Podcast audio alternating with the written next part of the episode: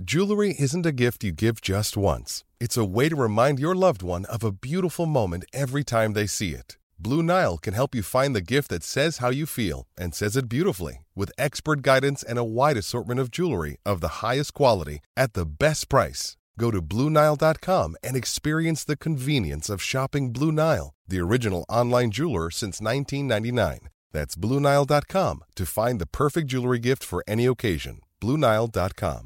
On this day in 1896, England cricket spin bowler Jack Hearn sets the record for the earliest date taking 100 first-class wickets in a season when he captures 9 for 73 for the MCC in an innings and 18-run drubbing of Australia at Lord's.